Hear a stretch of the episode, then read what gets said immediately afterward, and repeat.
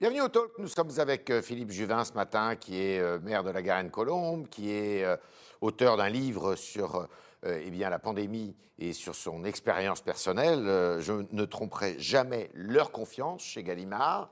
Et puis, et puis également, eh bien, chef des urgences de l'hôpital Georges Pompidou à Paris, professeur de médecine.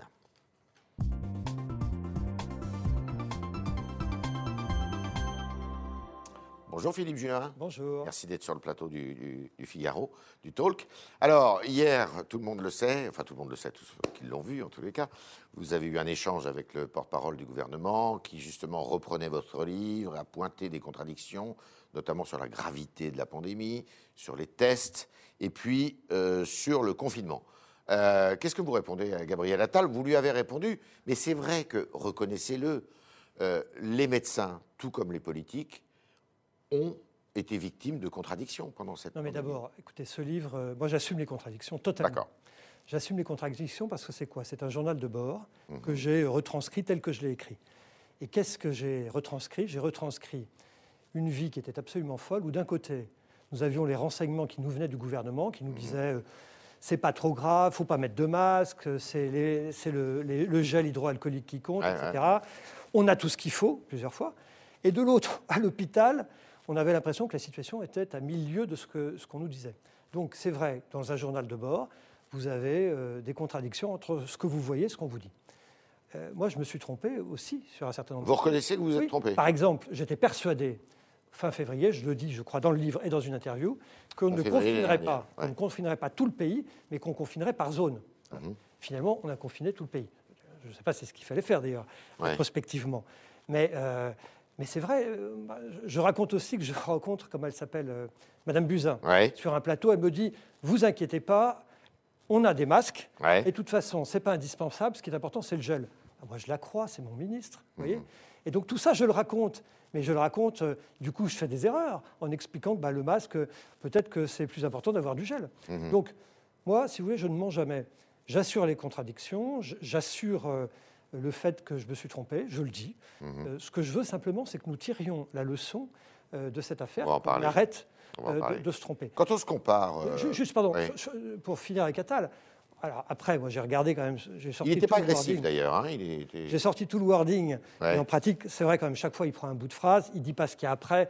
Bon, c'est un procédé qui est un procédé euh, curieux. Vous mais êtes resté médecin ou vous avez fait un peu de politique pendant cette euh, les deux, les deux. En fait, euh, d'abord je suis maire, hein. donc j'avais à mener le combat dans ma commune. Ancien député européen. Ouais. Et euh, j'ai, par exemple, été le premier maire de France à faire tester toutes les EHPAD, D'accord. avant même qu'il y ait un premier cas. C'était la Garenne-Colombe. Sur votre euh, Donc, territoire. ensuite, je, je me suis rapidement aperçu d'une chose, c'est qu'il fallait que les gens soient informés. Mhm. J'ai eu l'impression qu'ils n'étaient pas informés. Et donc, je leur donnais les informations que j'avais, parfois vraies, parfois fausses, bien Mhm. entendu. Mais si vous voulez, je n'ai jamais menti euh, à dessein. Pour, euh, parce que je suis un homme libre. En fait, moi, je n'ai pas à Pas défendre. par euh, opportunisme. ben non, je n'avais aucun intérêt à faire ça. D'accord. Je disais les choses telles que je les voyais. Et encore une fois, il faut que les gens comprennent que dans une euh, situation trouble, eh bien, euh, vous êtes agité, et c'est aussi ce qui transparaît dans ce journal, de, de contradictions. Et je n'ai rien gommé de ces contradictions. Comment on fait quand on est maire On est euh, grand professeur de médecine et chef des Grand, urgences. je ne sais pas, mais euh, non, mais chef des urgences à l'hôpital Georges Pompidou, qu'on voit souvent sur les plateaux de télévision, la preuve. Euh, et en plus, on écrit un livre. Vous dormez jamais. Alors d'abord, sur les plateaux de télévision, pendant la crise, vous verrez, c'était le matin très tôt ou le soir très tard. Ouais. De temps en temps, mais très rarement, euh, à 13h, en tout cas, j'étais à l'hôpital en permanence. D'accord. Ce que je reproche plutôt à la classe politi- politique, c'est de ne faire que de la politique. Moi, je rêve d'une classe politique qui puisse garder sa profession. Donc, on m'a souvent posé cette question comment vous faites les deux activités? Moi, je revendique d'avoir deux activités. D'une certaine manière, je crois hein, que je suis meilleur maire parce que je suis chef de service et probablement meilleur médecin parce que je suis maire. Il y a, je ne vais pas vous le dire comme ça, mais c'est presque le même métier. Alors, vous allez me dire, c'est pas métier d'être maire, c'est vrai, mais c'est la même occupation d'être maire et d'être médecin. Donc, oui, je le revendique D'accord. Quand on se compare, parce que maintenant avec la, la mondialisation, ben, on se compare sans arrêt, en temps réel, la France, on se console ou on se désole? Ben, ça dépend ce qu'on compare. Si on compare le nombre de vaccinations, on s'inquiète. On s'inquiète, regardez. euh, le- je crois que le 5, j'ai. C'est justifié, là, l'inquiétude, la polémique qu'il y a eu, euh, Oui. les critiques, plus qu'une Moi, polémique. je- je- d'ailleurs. alors, je pense. Je pense que c'est justifié. Parce que, en fait, euh, si c'était un nouveau retard parmi d'autres, puisqu'on a été en retard sur, tout, on pourrait se dire, bah, après tout, c'est la France, et puis on vit comme ça. Mais il se trouve que ce retard sur la vaccination arrive au pire moment. Arrive au moment où on risque d'avoir l'épidémie qui reprend, mhm. et où arrive ce fameux variant qu'on qualifie de britannique, ce qui n'est pas sympa pour eux, mais enfin c'est comme ça. C'est le, s'appelle, qui a un nom scientifique. Le B117, on a l'impression que c'est un bombardier, et le B17, qui a une capacité de se multiplier beaucoup plus vite, et probablement, c'est ce que disent des travaux expérimentaux, ce n'est pas prouvé, dans le temps, si on le laisse courir tout seul, sans vaccination, il pourrait peut-être modifier sa conformité, sa conformation, pardon, et euh, avoir des vaccins qui seraient moins efficaces. Donc en fait, il y a une course contre la montre. Il faut vite, vite, vite vacciner, la population pour éviter d'être face à des euh, variants qui deviennent résistants. Donc oui, non, non, quand on se compare, on s'inquiète franchement. Le Dan entre le Danemark et la France, euh, top, top 1 et top dernier de l'Union européenne, le facteur de vaccination par 100 000 habitants, c'est 100. Mmh. Les Danois, proportionnellement à la population, vaccinent 100 fois plus. C'est quand même embêtant. D'accord. Euh, vous, par exemple, dans votre commune, est-ce que euh, vous allez ouvrir des centres, des vaccinodromes, comme c'est le terme? Oui. Est-ce que vous avez euh, envisagé ça? Oui, oui non, non, seulement je l'ai envisagé, mais il est ouvert, là, je l'ai ouvert aujourd'hui. Vous avez des doses? Alors, je l'ai ouvert aujourd'hui et on va le roder à froid jusqu'à mercredi. Et ça veut dire quoi le roder à froid? bah, C'est-à-dire qu'on regarde si l'informatique fonctionne, s'il y a le matériel, enfin tout ça. Et mercredi, on reçoit les premiers vaccins, donc on commencera à vacciner mercredi. Et qui va vacciner? Alors, ce sont des médecins de la commune? Oui, les médecins libéraux de la commune, euh, les infirmières libérales qui veulent venir, qui, je les réunis là dans quelques jours, formellement dimanche soir, euh, et je vais leur dire, ben voilà, il faut qu'on fasse un planning. Ils, feront des vacations de 3 heures, plus s'ils ont plus de temps. C'est la mairie qui les rémunère à ce moment-là? Non, c'est l'ARS. Mais c'est la mairie qui organise tout. Et comment vous, vous conservez les doses? Alors les doses, euh, c'est un des sujets fondamentaux c'est qu'on déclare, d'abord, on, vient se faire vacciner sur rendez-vous. Donc moi, ah, je sais demain, demain qui va se faire vacciner, et donc je commande la veille le nombre de doses qu'il me faut. L'agence régionale de santé m'envoie les flacons sous forme de poudre. Je les mets au frigo, ça peut durer, on peut les garder quelques jours au frigo. Vous avez des frigos suffisamment forts pour ça Non, non, mais on peut les garder pendant 2 à 5 jours sur des frigos normaux. normaux. Donc on les met dans le frigo normal. Et nous, on fait la dilution, un flacon 5 doses. Il faut qu'on les, les 5 seringues qui sont préparées doivent être injectées dans les 5 heures. Il ne faut pas perdre de temps. Euh, donc, euh, ce n'est pas moi qui achète les doses, c'est l'ARS. Et vous savez faire ça? Oh, Oui. Le mélange, enfin. Ah oui, oui, mais vous savez qu'on fait ça en permanence. Vous savez qu'on va. D'abord, des vaccinations, on en fait toute l'année. La France vaccine, je crois, 11 euh, millions de personnes tous les ans contre la grippe. Donc, on sait vacciner. Là, il y a une dilution avec une poutre, mais il y a des tas de médicaments qu'on dilue. Non, ça, c'est pas un sujet. Euh, qu'est-ce qui cloche en France? Qu'est-ce qui a cloché et qu'est-ce qu'il faut changer? Est-ce que c'est la stratégie qui a été utilisée et qui relève du politique ou c'est la lourdeur bureaucratique et administrative de notre pays? Plusieurs choses. D'abord, je pense effectivement il y a une lourdeur administrative, il y a une hypercentralisation, tout, tout vient de là-haut. Et c'est pas bon ça? Si vous avez pu avoir des masques, pourquoi? Ce n'est pas parce que l'État vous en a fourni, mais parce que les communes et les régions en ont fourni. En Allemagne, pourquoi ils ont des vaccinodromes partout? Parce qu'on a confié ça aux régions. Moi, je crois beaucoup à la décentralisation comme mode de gestion, pas seulement sanitaire, mais général. En général. L'État ne peut pas s'occuper de tout ce qui arrive et tous les micro-cas particuliers. Premier point. Deuxième point, on est quand même les champions du monde de la bureaucratie, de la norme. Euh, quand il y a une norme européenne, on une surnorme française. Enfin, j'étais député européen, j'ai vu ce que ça donnait. C'était effrayant. Et puis là-dessus, vous avez des, dysfonctionnements proprement euh, euh, proprement, euh, proprement français, qui sont, par exemple, en matière de soins, on met beaucoup d'argent dans le système de santé en France, mais cet argent ne va pas suffisamment aux soins. Il va davantage à l'administration? Oui, Par exemple, à Pompidou, c'est quoi le rapport je ne, je ne sais pas. Ce que je peux vous donner, vous le vérifierez, je crois que c'est la Cour des comptes 2016 ou 2017. Ouais qui prend le tableau des emplois de la fonction publique hospitalière et qui regarde le nombre d'équivalents temps plein de médecins versus le nombre d'équivalents temps plein d'administratifs. Administratifs tout compris, hein. oui, oui, oui. pas seulement les secrétaires médicaux aussi. Il y, a, il y, a, le même nombre, grosso modo. Euh, on ne compte pas les internes. C'est incroyable. Le même nombre de médecins. En Allemagne, c'est un tiers, deux tiers? Euh, un tiers administratif, deux tiers. Je ne sais pas. En revanche, je sais que dans la dans la, à l'hôpital privé en France, c'est le même rapport de la Cour des comptes qui le dit, le ratio est de 1 pour 3. Je, ne dis pas qu'il ne faut pas d'administration, attention. Hein. Et, d'ailleurs, si moi j'ai des doses de vaccins mercredi, c'est parce qu'il y a une ARS très, très disponible et très efficace. C'est l'ARS d'Île-de-France Oui, elle est très efficace. Mais ce que je veux dire, c'est que nous croulons sous la complication. Et je raconte dans le livre plusieurs histoires qui nous arrivent et qui sont en fait des histoires de complications et de blocages administratifs idiots. Ouais, ouais. En fait, on a l'impression qu'il y a les Français veulent travailler, ils sont de bonne volonté, tout le monde veut y aller, et puis de temps en temps, vous avez un type dans un bureau qui n'a pas dit ah ben non, il faut le, il faut le tampon B412. Ben, je l'ai pas. Vous avez cette expression dans votre livre, une étrange défaite de la France. Oui, j'ai comparé ça au fameux livre de, de Marc Bloch, Oui, parce que je trouve qu'il y a des similitudes. Marc Bloch dit, enfin, une des explications de Marc Bloch sur la, la déroute de 1940, c'est 1940. hein. De dire euh, que nous avions un état-major de paix alors qu'il fallait un état-major de guerre. Mhm. Et, et- et moi, je vous rappelle Paul Reynaud, euh, quelques mois avant, qui dit Nous vaincrons parce que nous sommes les plus forts. Quand le ministre de la Santé, en février, nous dit euh, Nous sommes prêts, tout va bien, c'est un peu Paul Reynaud, oui. Mhm.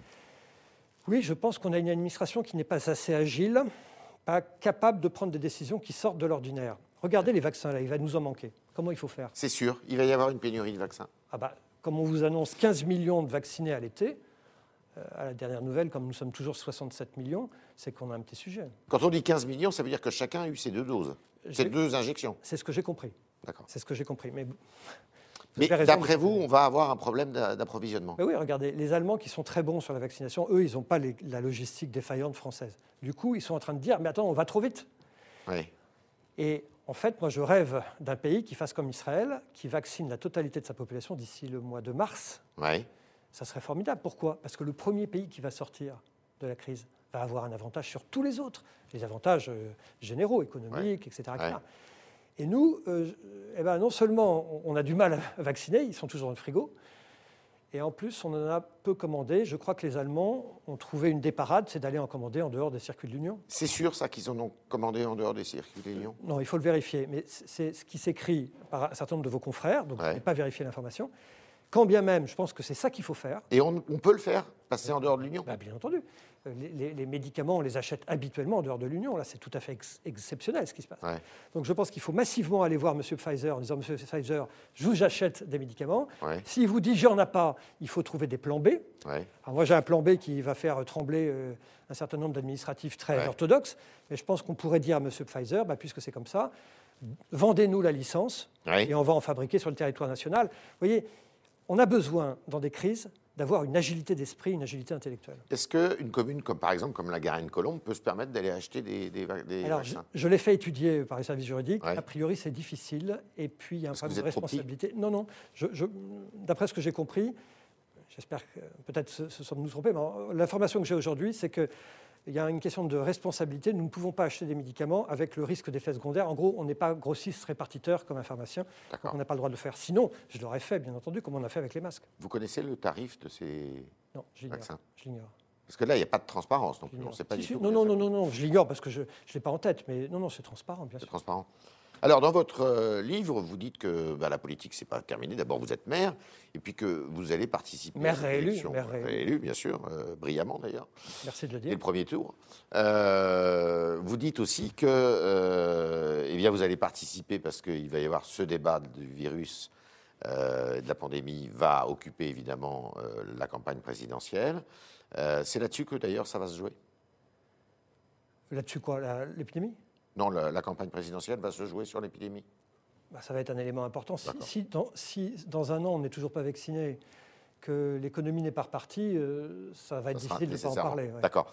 Vous serez euh, potentiellement candidat à une primaire dans votre parti, qui est le Parti des Républicains. Aujourd'hui, je me prépare à être candidat à, à la primaire. Je me prépare. Qu'est-ce que ça signifie? Alors, Vous avez vu l'état de la France. Enfin, c'est le désordre total. Alors, je ne parle même pas du désordre sanitaire, mais bien avant, il y avait les gilets jaunes, le désordre migratoire, Mhm. le séparatisme, euh, professeurs assassinés, l'école qui, qui- qui tombe. Bref, on a l'impression d'un pays qui est en désordre. Oui. Moi, je ne me résous pas, si vous voulez, que le match soit déjà joué entre un second tour entre Marine Le Pen et Emmanuel Macron, puisque c'est ça qu'on nous vend. Mhm. C'est pas possible. Ou alors, il faut. Moi, je fais autre chose. Donc, je crois que la droite doit avoir un candidat. Mhm. Pour qu'elle ait un candidat qui a des chances d'être au second tour, il faut qu'il soit sélectionné à l'issue d'une primaire. Alors, c'est vrai, c'est très freudien, compte tenu de ce qui s'est passé il y a quelques années. Plus personne ne veut dire primaire. Une épreuve de sélection, ça, Ouais. ça fait plaisir. Et puis, et puis, on verra. Et cette épreuve de sélection, cette primaire, elle aura aussi une vertu. C'est de faire débattre les gens et de faire émerger des idées. Et euh, Ce que la droite doit faire, c'est aujourd'hui échanger des idées. Il faut qu'on soit collectif. Vous êtes déclaré auprès de Christian Jacob, le, patron de votre non, non, non, parti Je ne suis, pas candidat déclaré, mais il sait que je réfléchis, il sait que je travaille, et, euh, et voilà, enfin, tout ça est très transparent. Nous sommes avec euh, Philippe Juvin ce matin euh, dans le talk du Figaro et on va continuer avec vos questions, chers internautes, qui sont posées par Alban Barthélémy.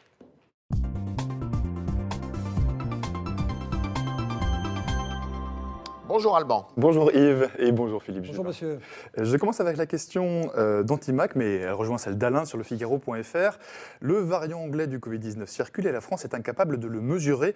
Nous avançons à l'aveugle, estime-t-il. Qu'est-ce que vous pouvez lui répondre Ça fait des mois que je dis que nous sommes comme des somnambules, ce qui revient à peu près à pareil. C'est que nous ne savons pas où est le virus, premièrement. Et donc du coup, quand on ferme, je ne sais pas moi, euh, un quartier, on confine un quartier, on le confine à l'aveugle, alors même qu'on ne sait pas si le virus y circule. Donc ça, c'est un premier sujet.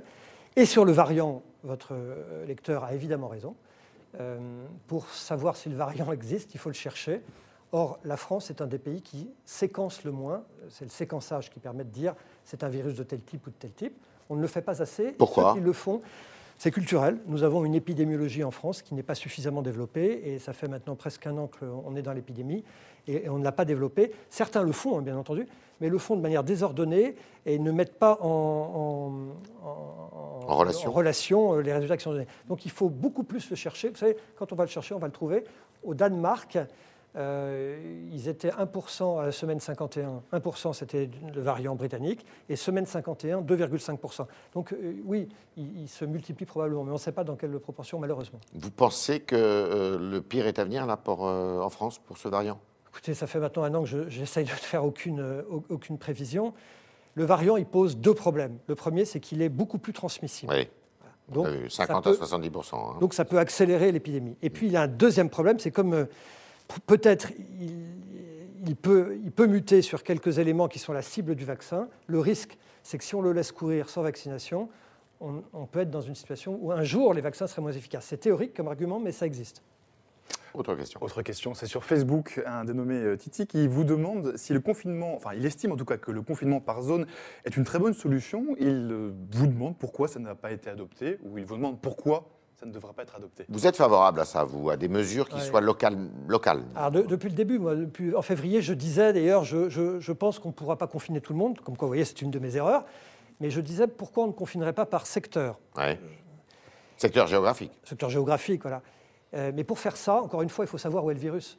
Moi, dans mon village en Corse, s'il y a zéro virus qui circule, par exemple dans les eaux usées, parce que les eaux usées, ça serait formidable, eh bien dans ces cas-là, on ne confine pas en fait, on n'a pas les, données qui nous permettent euh, de, savoir où est le virus. Et donc, du coup, on confine tout le monde pareil, puisqu'on ne sait pas où il est. C'est ça le sujet. Mhm. Sauf que là, par exemple, pour le couvre-feu, c'est dans l'Est, parce qu'on a quand même des indicateurs qui nous disent que c'est là-bas que ça est le plus virulent. C'est vrai, mais ce sont des indicateurs qui sont assez grossiers, c'est des indicateurs hospitaliers essentiellement.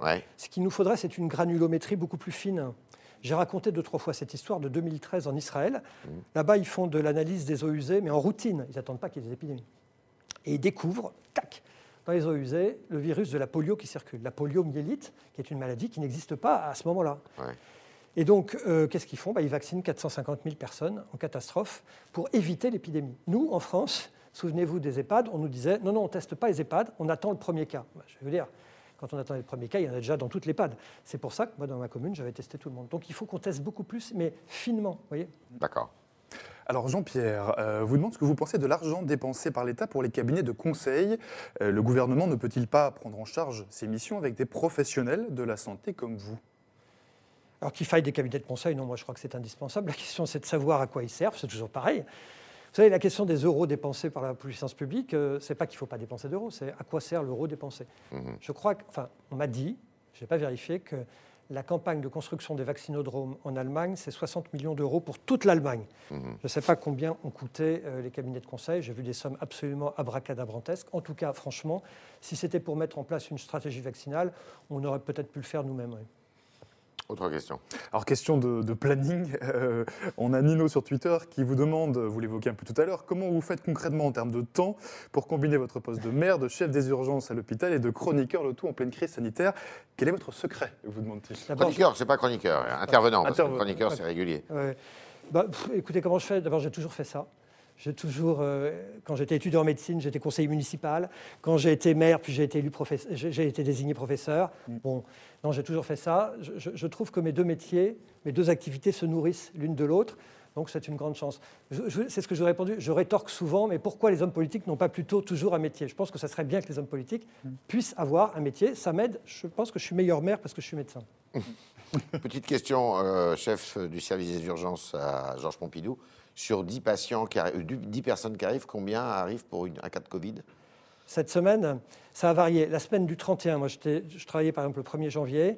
On avait sur 100 20 patients qui arrivaient, on, a eu, on avait 3 cas. Mhm. Lundi dernier, sur 130 euh, patients, on était à 8 cas. Ça augmente alors? Alors, c'est pas une hirondelle ne fait pas le printemps, c'est pas un jour euh, anecdotique, mais c'est vrai qu'on a l'impression qu'il y a des signaux faibles, un peu identiques à ceux qu'on voyait euh, fin septembre. Oui, alors justement, avec ce variant anglais, ça fait penser beaucoup à beaucoup et à moi aussi. au mois de mars, quand on regardait l'Italie, qui était déjà submergé par le, Covid, la Covid.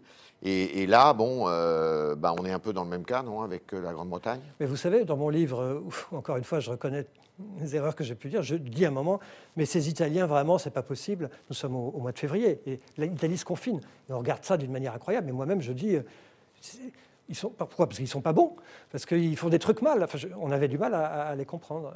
Donc, il faut ouvrir les yeux. Il faut croire ce qu'on voit. Et, comme disait Peggy, il faut surtout voir ce que l'on voit, ce qui est beaucoup plus compliqué. Et donc, c'est vrai, quand je vois la Grande-Bretagne et quand je vois l'Allemagne qui s'enflamme, j'ai un peu de mal à penser qu'on va, qu'on va passer à travers les gouttes. C'est pour ça qu'il faut qu'on se prépare, c'est ça? En fait, il faut arrêter de se dire est-ce que la troisième vague va arriver? Il faut arrêter de se dire. Il faut se préparer à ce Il faut préparer à ce qu'elle arrive. D'accord. Merci Philippe Juvin. Merci. de votre passage dans euh, les studios du Figaro. Merci à vous autres euh, auditeurs toujours fidèles avec euh, Alban Barthelemy ce matin et puis évidemment à lundi si vous voulez bien. Merci Alban.